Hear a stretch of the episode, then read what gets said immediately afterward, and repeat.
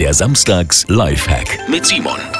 Kein Durchblick am Morgen, nicht weil der Blick noch etwas vernebelt ist nach dem Aufstehen, sondern es geht jetzt wieder los mit diesen beschlagenen Scheiben.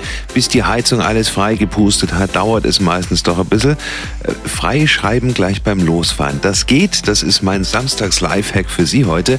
Und zwar ist ganz einfach, ich mache das auch manchmal, habe es auch heute früh gemacht, etwas Katzenstreu in eine Socke zuknoten und dann unter die Scheibe legen. Das bindet die Feuchtigkeit.